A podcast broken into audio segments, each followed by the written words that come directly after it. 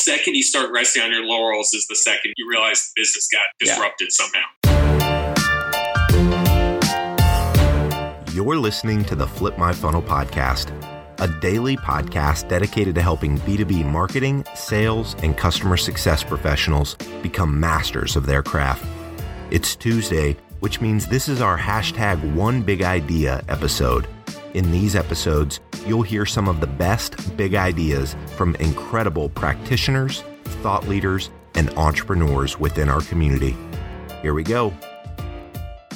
Sangram here. Welcome to another episode of Flip My Funnel. As uh, most of you guys know, Tuesdays are fun days where I get to interview somebody incredible. And uh, today I'm going to interview somebody who's a brand builder, who is a digital transformationist, VC person, startup advisor, CMO, ex CMO, has done a whole bunch of things. And recently he is an a, an accomplished author of Predicting the Turn. So we're going to chat about what does that mean? The intersection of startup and big brands and how that works. And then we're really going to get into something that we just started to talk about right before the idea of being a fractional cmo and what that means. So before we get into a whole lot of that dave welcome to the show and, and i'm so pumped to have you on it. Well, thank you sir. It's awesome to be here and uh, looking forward to a fun conversation. No doubt man. So could you share a little bit about something and a fun fact? Yeah so uh, my fun facts one we were kind of talking about. So uh, you know, for me, family's super important. And the one that keeps me super busy with that regard is I'm a father of twins, which it's been fun. It's Ooh. amazing actually how many dads of multiples exist in the marketing industry. so it's a fun common bonding of, with a lot of people. Yeah. How, how old are uh, your twins?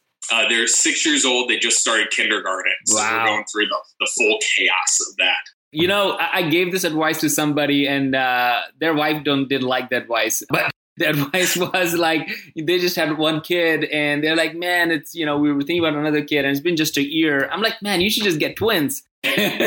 Because look you're not going to sleep anyway for the next three years so why not just just get over it? And his wife didn't like my advice but uh, i thought it was good. Yeah yeah i think you're lucky. If you have twins first it's it's easy because you don't know any better. Yes. you're just naive and stupid. You don't know but if you've gotten the, the drug of having one and then you got two, then you know how much trouble you're in. Yes. So better to be naive when you haven't happened. That's awesome, man. So cool. So you have done so much. You have been with P&G. You have been like, you know, startup. You're, I mean, you, some of the recent stuff. I'd love for you to share what you have been up in world. And it was about seven years ago that I jumped fully into the more entrepreneurial side.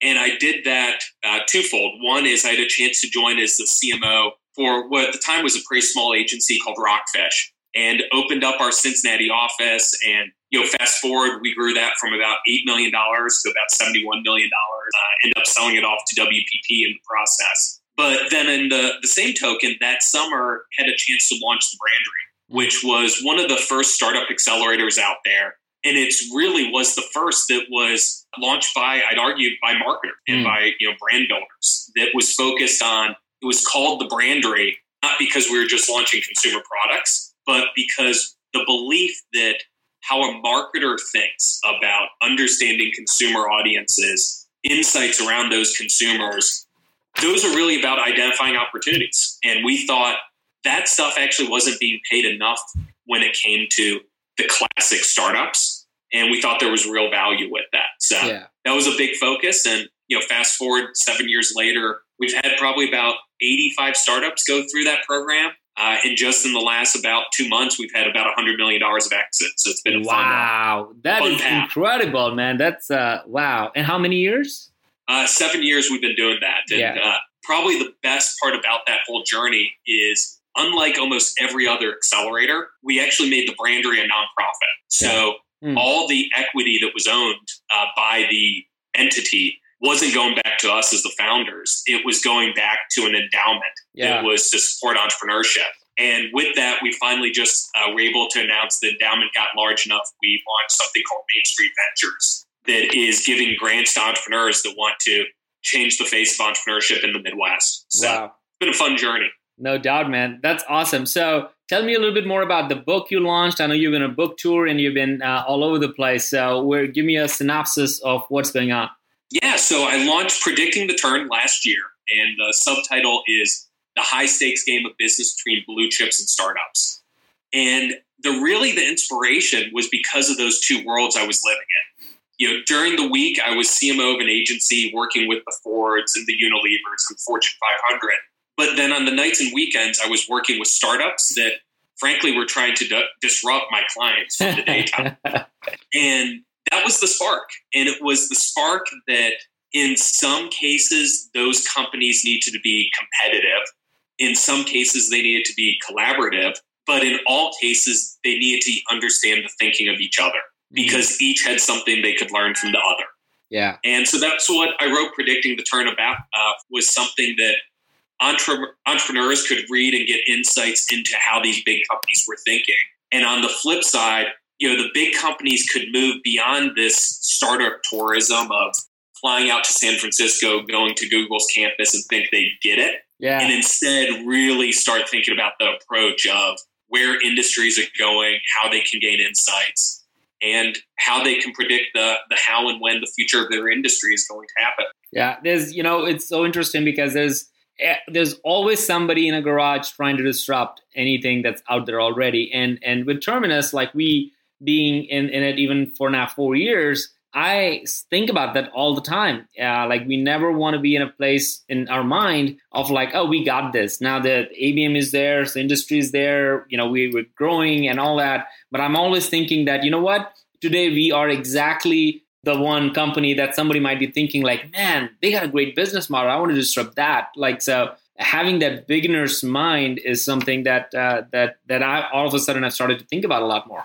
No, the second you start resting on your laurels is the second you realize the business got disrupted yeah. somehow. So uh, let's talk about this uh, this idea of fractional CMO.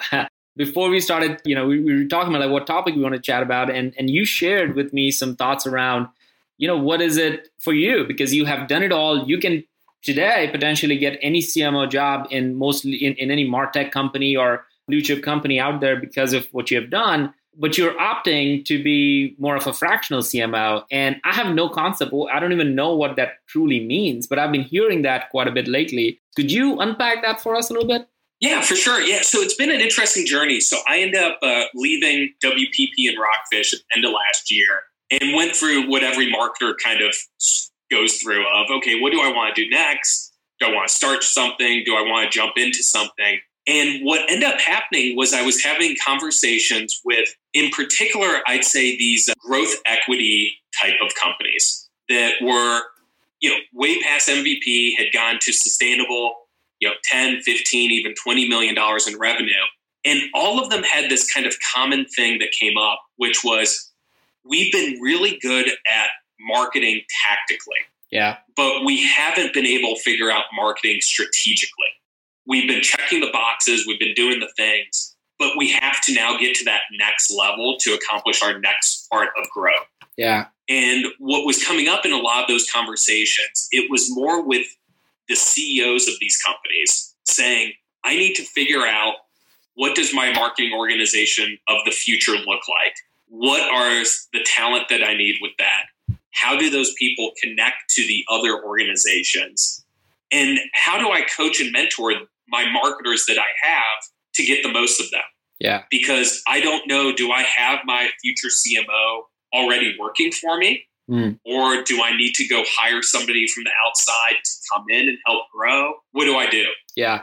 And what that kind of ended up was with a lot of a couple of relationships where I'm doing this fractional CMO, where I'm doing, you call it four to eight hours a week that is coaching and mentoring versus directing, if you will, mm. where it's helping understand what's the team feeling? What do they have? What do they need? What's keeping the CEO up at night? Yeah. And how should he go off and structure? And a lot of the inspiration's been our mutual friend, Tim Kopp. uh, you know, he's got his the seven types of CMOs. Right. And as we know, none of us have all those skill sets today. Like, True that. if you find somebody that's got three of them, they're a unicorn. And so part of what the fractional CMO is, is that those of us who've been in the industry, you've just come across a ton of people in a ton of different worlds. Mm.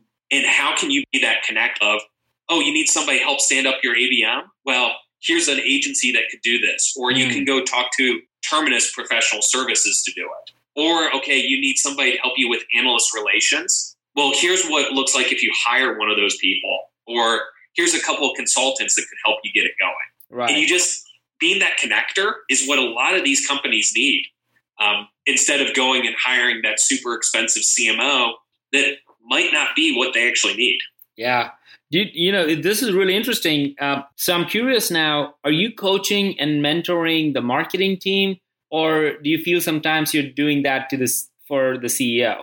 It's actually both. And so, like, one of the clients, I actually have, we have a standing weekly call, and every Thursday is just with the CEO, just him and I talking through what's going on. And then every other week, he actually brings in the marketing team with him as well. So it's the CEO and the marketing team. And then I actually have a standalone that's just with the marketing team. So in a way, I don't want to say it becomes a mediator. Yeah. But it's a way of, hey, I'm hearing this is really a struggle. And I'm hearing this is something that the company itself is trying to accomplish.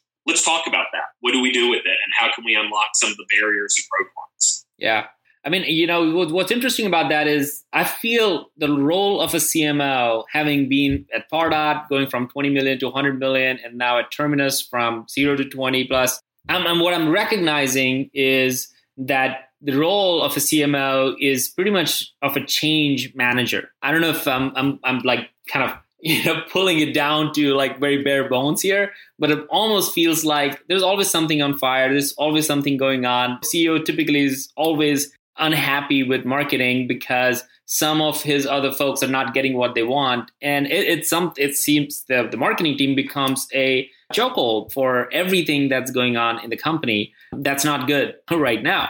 So eh, you know i'm almost wonder if and, and then the, you know before i get to the question the other part is you said like tim tim has been on the podcast a couple of times and we've talked about there's seven different types of cmos you, you don't know what you need. A lot of times i feel like ceos don't know what they actually need in a cmo right now because they don't even know if they want a cmo because in your case the example you just shared if that ceo is so involved with the marketing team chances are he is he or he, he or she doesn't probably trust the amount of time uh, the, the marketing team or has very challenging things going on and he's probably trying to figure out what to do so i guess the question really is that do you feel that there's a, a stage until which a company should not hire a cmo yeah, it's funny. I actually that exact question came up from one of the, the clients yesterday, yeah. and you know, I can't remember where I heard it, but it's it's a soundbite I re-articulate, I re-say all the time, which is there are certain entrepreneurial companies where the CEO is the CMO just without the title. And it's that founder that sets the vision for the company, is the face of it, is super out there and visible. And end of the end of the day, a lot of the choices a, a marketing leader is usually making around brand, etc., with that super founder-led entrepreneurial company, the CEO is setting that vision. Yeah. The CMO doesn't have permission to change some of those things. Yeah. And in those companies, you don't really need a CMO. You need something a little bit different. Yeah. And figuring out how do you staff that and how do you get it. Because the problem is the vision and the brand is being set by the CEO, but they don't know how to do the marketing expertise of accomplishing it. Right. And it's a problem we create for ourselves as marketers. We have so much language that as a marketer, we get it. Yeah. But we toss out things like ABM, and a CEO is like, "What the hell are you talking about? Like, yeah, yeah, what is this thing? Where what's this language you're doing? Or product marketer versus you know this or that? It just it's confusing to them. Yeah. So that's uh that comes up a lot that we have to be that translator and help say, okay, you want to accomplish this. Here's in this toolbox that we have how we can go do it. Yeah. Um, and a lot of marketers haven't learned that because you know, think about we mostly start marketers in a tactic. Mm. You come in not as a generalist, but most of the time you start your marketing career as a specialist. You're an email marketer, a search marketer, you know, go down the list. But at some point in our career, we have to magically become generalists. Yep. And that's tough. And because of that, the CEO doesn't know how what things to be asking and depending on what marketers he's asking, he's probably getting a very tactical specialist type of answer as well. Yeah. And then they just throw up their hands and don't know what to do with it.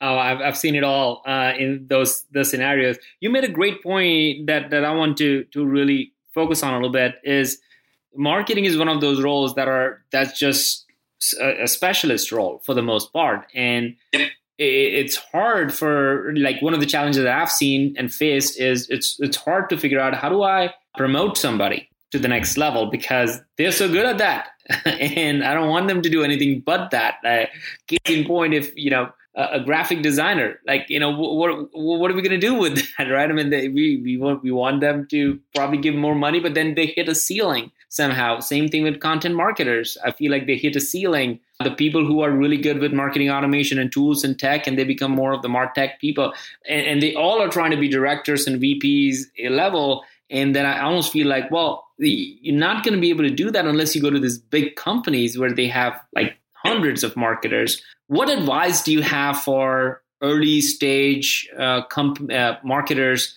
that are learning all these skills uh, who are tra- trying to transition from being a specialist to generalist? What what should they do? What do you see them doing to be successful?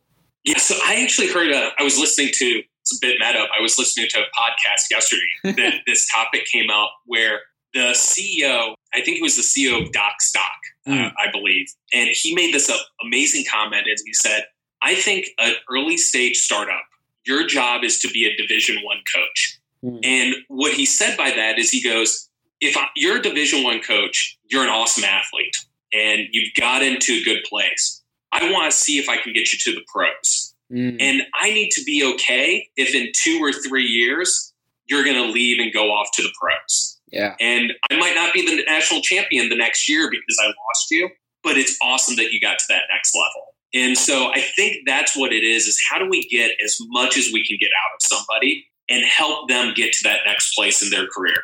And if that is for them to become a they want to become a CMO one day, we have to sit down and say, look, you're amazing at this. You're yeah. an awesome content marketer.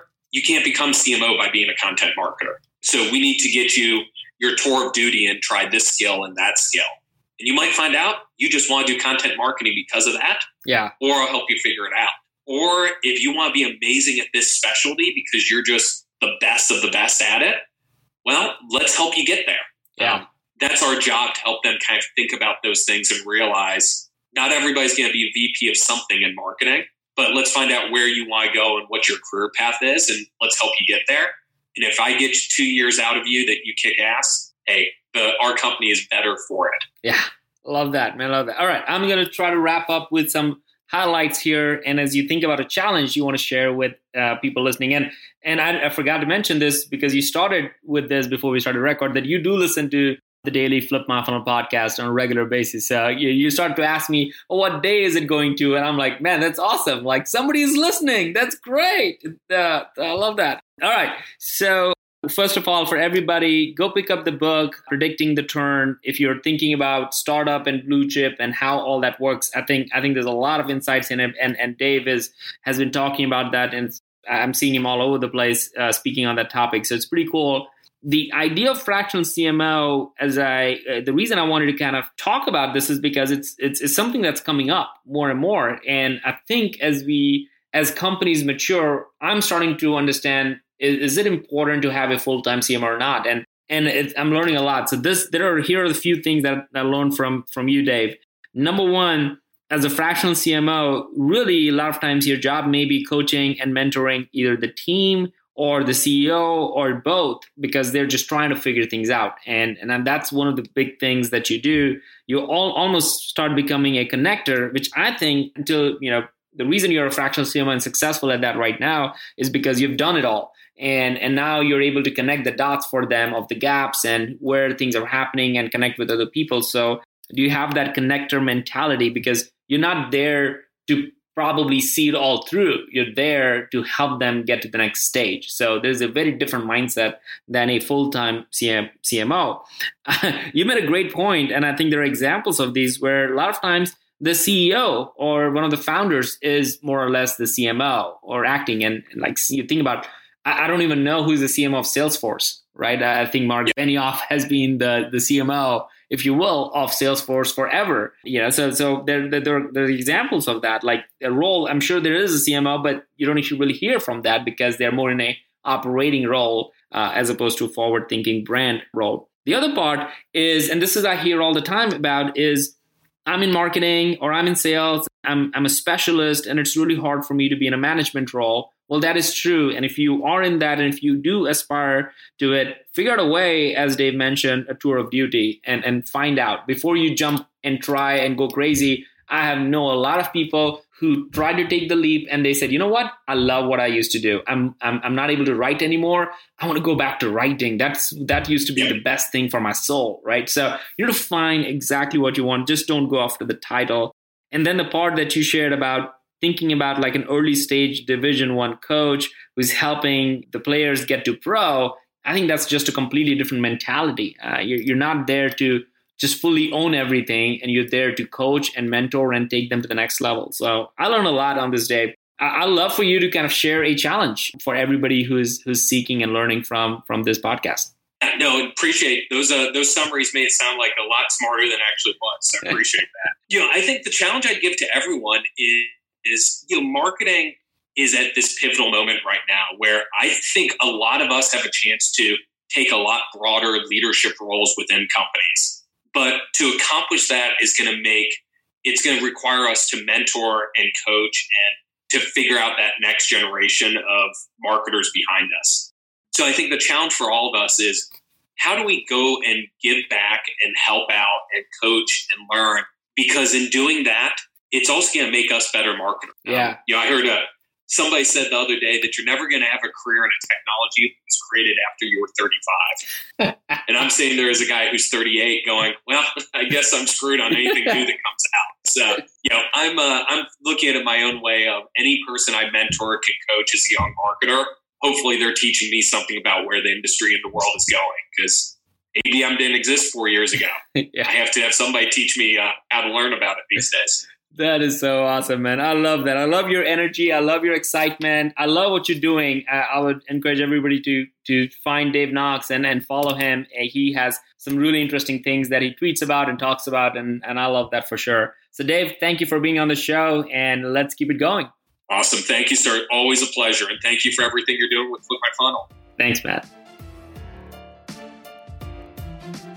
You've been listening to the Flip My Funnel podcast. To make sure that you never miss an episode, subscribe to the show in your favorite podcast player.